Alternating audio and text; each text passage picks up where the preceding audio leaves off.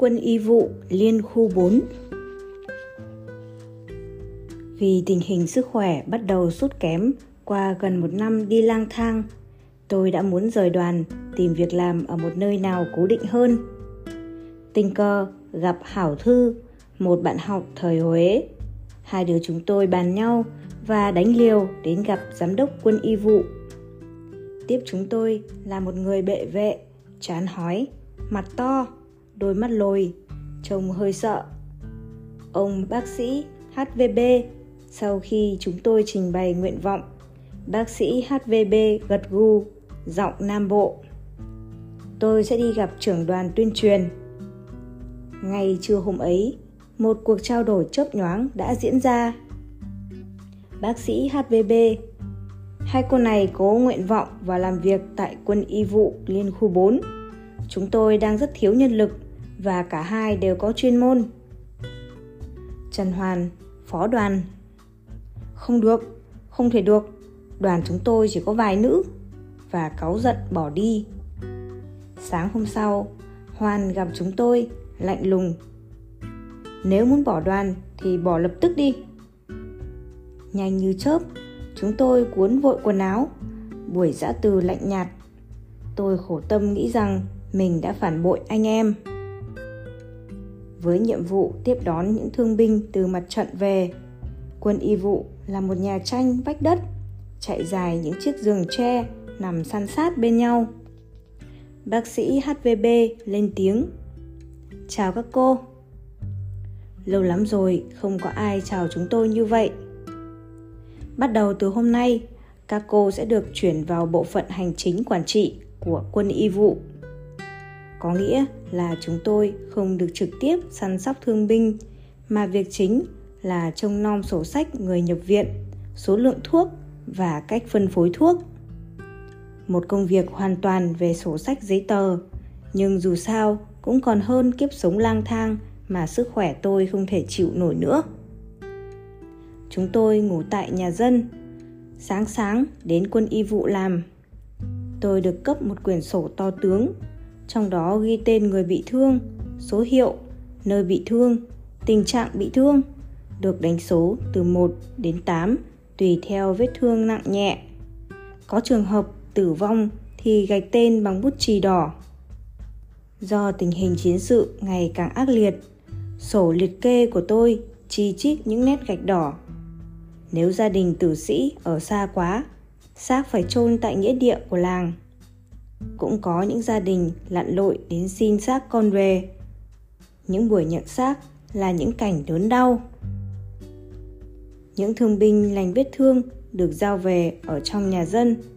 Nhiều mối tình giữa con gái chủ nhà và anh lính trẻ đã diễn ra. Tôi biết vài trường hợp tuyệt vời như thế. Chỉ có thể nói với các bạn rằng những đêm trăng sáng ở bạch ngọc với những bụi hoa nhài trắng muốt như sữa hương thơm lan tỏa. Muốn đi dạo chơi, phải nhớ đằng hắng thật to, hoặc giả vờ ho, để tránh gặp những cảnh anh chị ôm ấp nhau trong đêm.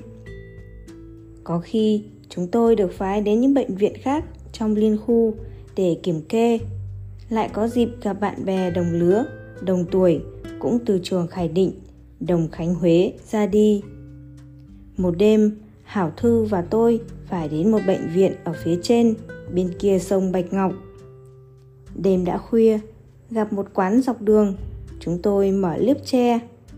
Quán trơ trọi, chỉ có những thanh tre ghép đôi làm ghế. Hai chúng tôi nằm tranh vinh trên hai thanh tre, phân công nhau đứa ngủ, đứa thức. Nhìn Hảo Thư nằm chăn chọc, bỗng nghĩ đến lúc mình nằm trên giường nệm, khăn trải giường trắng tinh, không một vết gọn, với chiếc gối bằng lông ngỗng Thư cũng con nhà hoàng tộc, cũng đã rời bỏ tất cả để đi kháng chiến. Có nhiều lần, trở về quá khuya, dân Bạch Ngọc đã khóa hàng rào chống Pháp quanh làng. Hai đứa phải ngủ ngồi ngoài bến sông. Nếu cả gan gọi cửa thì rất sợ, hoặc sẽ bị du kích bắn tỉa trong đêm tối, hoặc sợ chó Bạch Ngọc rất dữ, lúc nào cũng sẵn sàng lao ra cắn. Một ngày nọ, Chúng tôi phải theo bác sĩ HVB đi làm việc ở một trạm quân y khá xa. Những nét gạch đỏ báo hiệu số lượng tử vong ngày càng nhiều tại trạm quân y này. Khoảng 4 giờ chiều ngày làm việc thứ hai, bác sĩ HVB quyết định trở về Bạch Ngọc. Thư nói, Thưa bác sĩ, bây giờ trễ quá rồi. 8 giờ tối nay không đến kịp Bạch Ngọc trước giờ đóng cổng làng đâu. Người treo đò cũng đồng tình, nhưng lệnh trên không được cãi. Chúng tôi phải xuống đò, rời bến. Đò chật trội, gồm gia đình con cái người lái đò và ba chúng tôi. Khi đến Bạch Ngọc, trời đã tối đen, đành phải ngủ đò. Bỗng tôi giật mình. Một bàn tay đang sờ soạng trên ngực tôi. Tiếng bác sĩ HVB thì thào. Em ngoan, để cho anh. Hơi thở ông nồng nặc mùi rượu. Tôi đập mạnh vào tay ông ta và cố thoát vùng dậy. Thư cũng tỉnh giấc. Mi đừng hét to, mất mặt lão ấy là tụi mình chết. Ông ta có vẻ chững lại, nhưng chỉ vài phút sau lại mon men đến gần. Tôi hét lên, thả chết còn hơn, và nhảy ùm xuống sông. Thư cũng nhảy theo. Rất may là nước sông Bạch Ngọc, nước cũng lặng. Người lái đò dơ mái chèo về phía chúng tôi để chúng tôi bám vào. Tôi bíu lấy và hét lên. Ông bác sĩ phải ngồi ở phía bên kia đò thì tôi mới lên. Sau tai nạn ấy, vì nhảy xuống sông vào đêm nên tôi bị cảm lạnh, đau nhức cả người. Tôi suy yếu, không bước nổi, phải nằm bẹp ở nhà dân. Và lại thấy một cảnh khó quên. Con gái người chủ nhà 20 tuổi, chú rể 13 tuổi. Làng này có gia đình bán con gái và cô dâu sẽ thành người ở của gia đình chồng. Ngoài sân, tiếng thét khủng khiếp rú lên. Bốn người đang buộc cô gái vào hai thanh tre, tay chân trói chặt, mái tóc dài quét đất. Bố mẹ cô gái tựa cửa, đứng nhìn cảnh con mình bị sóc lên chiếc đòn gánh. Đoàn đón dâu hấp tấp chạy theo ra khỏi cổng. Chú rể bé tí ti, đen nhèm, mũi thò lò chạy theo cùng vài người lớn. Hảo Thư và tôi vẫn tiếp tục làm việc tại bệnh viện, nhưng không khí lạnh nhạt đi rất nhiều. Ông B không dở trò gì, nhưng mỗi lần gặp tôi, đôi mắt lồi cứ nhìn chăm chăm làm tôi lạnh cả người. Tôi được báo tin là sẽ có một cuộc họp lớn của đoàn thanh niên khu 4 tại làng Hậu Hiền, cách Bạch Ngọc khoảng hai chục cây số. Chúng tôi được mời dự họp. Khi có giấy báo, Thư và tôi lên gặp bác sĩ B để xin phép. Cho phép cô Thư đi, còn cô Phượng ở nhà vì vô kỷ luật. Tôi biết là sau vụ nhảy sông, ông ấy rất thù tôi. Tôi được tin là anh Nam cũng sẽ đến dự cuộc họp này. Tôi đã không gặp anh từ một năm nay. Gặp anh lần này, tôi đã có một bộ quân phục, một chiếc sơ mi lụa đàng hoàng Bất kể lời cấm, tôi liều đi họp ở Hậu Hiền. Hơn 200 đoàn viên thanh niên toàn khu 4 đã đến đây. Những người bạn cũ tình cờ gặp lại nhau, những người bạn mới vui mừng quen biết nhau. Tôi gặp lại anh Nam, vẫn khỏe mạnh và dí dỏm như xưa.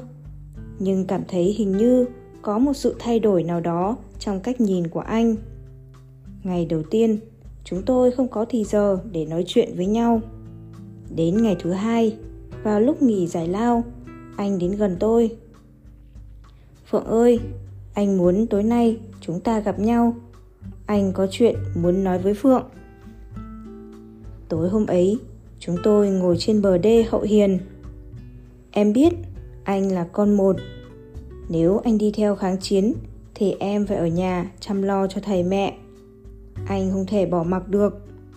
Nếu em đồng ý, anh sẽ thưa với mẹ anh ra bạch ngọc đón em về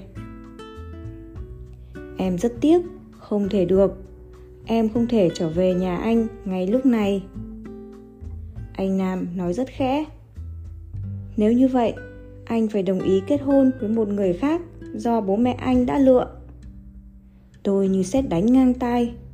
thế còn chúng ta anh còn bổn phận làm con, em ạ. À.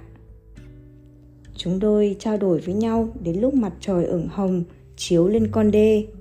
Tôi bắt đầu hiểu tình yêu đau khổ là như thế nào. Đau đớn đến nỗi không bước chân đi được. Hảo Thư khuyên tôi Thiếu chư, thiếu mê mi, kệ hắn Khi đi hậu hiền, tôi như được tiếp thêm đôi cánh Lúc về, hai chân nặng lề, lê từng bước lại thêm canh cánh nỗi lo bị trừng phạt của tay bác sĩ đang trù dập mình. Tôi đã đoán không sai. Vừa bước vào phòng, những tia mắt ái ngại của bạn bè dõi theo. Thấy tôi, ông B trợn mắt. Vào Salim! Rồi sốc mạnh tay kéo tôi vào một cái chuồng trâu gần đấy. Chuồng hôi thối nồng nặc. Tôi lùi lại, tiếng hét cho cô biết vô kỷ luật là bị trừng phạt như thế nào. Tôi đã cấm đi, tại sao cô dám cãi lời? Ông ta đẩy mạnh tôi vào giữa chuồng và cài then lại. Có tiếng bóp mạnh ống khóa, nằm chỏng trơ trên nền đất đầy phân trâu. Có một chiếc chiếu và một chén nước. Quá mệt, tôi thiếp đi. Có tiếng thi thào. Cố lên Phượng, tụi mình sẽ gắng thuyết phục lão ấy. Phan Đình Lượng, bạn học cũ, đã lén đem đến cho tôi hai củ khoai nướng. Không, Lượng không cần nói với lão, tôi muốn chết ở đây. Mấy ngày liền không được tắm rửa, phải đại tiểu tiện trong một góc chuồng trâu. Tôi thấy mình đã trở thành một con thú. Nhưng khi ông B đến hỏi tôi, cô đã hối hận chưa? Tôi không có sai lầm gì mà hối hận. Tôi đã cấm cô đi rồi mà. Tại sao bác sĩ cho phép Thư đi mà tôi lại không? Không công bằng. Ông B hạ giọng. Cô xin lỗi tôi đi Rồi tôi tha. Tôi hét lên. Thà cắt lưỡi tôi còn hơn. Người con gái hiền lành và ngây thơ thuở trước đã chết rồi. Khi ông ta đóng sập cánh cửa, Tôi gào khóc thảm thiết vì vẫn uất. Ngày hôm sau, ông lại đến. Xin lỗi đi, và tôi thả cô ra. Thà chết còn hơn. Từ lúc đó, tôi cảm thấy ông ta bắt đầu sợ tôi. Bộ quân phục, thái độ hống hách, quyền thế đã không làm tôi lùi bước tôi bắt đầu tuyệt thực, đổ thức ăn ra đất, quyết chết cho xong. Đến ngày thứ tư, lượng đến rất sớm. Bạn ngồi lên đi. Hãy để tôi yên. Lượng tiếp tục. Lão đã ra lệnh thả bạn rồi Và nhẹ nhàng nâng tôi lên. Người tôi hôi thối, Mái tóc dài rũ rượi Nồng nặc mùi phân trâu. Tôi tắm rất lâu ở sông Bạch Ngọc. Nhưng tóc tôi vẫn có mùi nước tiểu. Mượn cây kéo của bác thợ may ở bến sông. Chiều hôm ấy, tôi bắt đầu cắt mớ tóc dài mà tôi yêu thương, gìn giữ suốt những năm qua. Thả những lọn tóc dài xuống sông, tóc để lại những vệt đen giữa làn nước trong vắt. Khi đi trả lại chiếc kéo, nhìn vào gương, một khuôn mặt lạ lẫm nào đó đang nhìn lại tôi. Đầu tròn xoe, tóc ngắn cũn cỡn đôi mắt sáng trên khuôn mặt gầy guộc. Tôi bật cười. Bây giờ, chỉ còn tìm một việc làm mới, bỏ nơi này mà đi. Một lần nữa, số phận tôi lại chuyển đi một hướng khác. Một hôm, tôi gặp trịnh bá hữu, bạn học cùng lớp với anh nam, quê ở nghệ an. Hữu đến bệnh viện thăm tôi. Hữu hỏi, ở đây không được tốt lắm à? Không tôi ghét chỗ này lắm nhưng không biết đi đâu hiện nay bộ quốc phòng đang kêu gọi những học sinh biết tiếng pháp tập trung về bộ để học làm thuốc nổ phượng có đi không làm thuốc nổ là làm gì? Tôi cũng không biết. Rồi Hữu kể là khoảng hai chục bạn học khác đã ghi danh rồi. Tôi quyết định rất nhanh. Tôi sẽ đi với Hữu. Tốt quá, mai đi nhé. Mai đi. Hữu có mang theo những tờ đơn tình nguyện của Bộ Quốc phòng. Hảo Thư và tôi ghi ngay vào đơn. Hai bạn học cũ cùng ở quân y vụ liên khu 4 cũng ghi theo chúng tôi. Sáng hôm sau, chúng tôi đến gặp bác sĩ HVB. Ông đỏ mặt tía tai hét lên. Kẻ nào dám đến đây rủ dê nhân viên của tôi? Hữu bình tĩnh.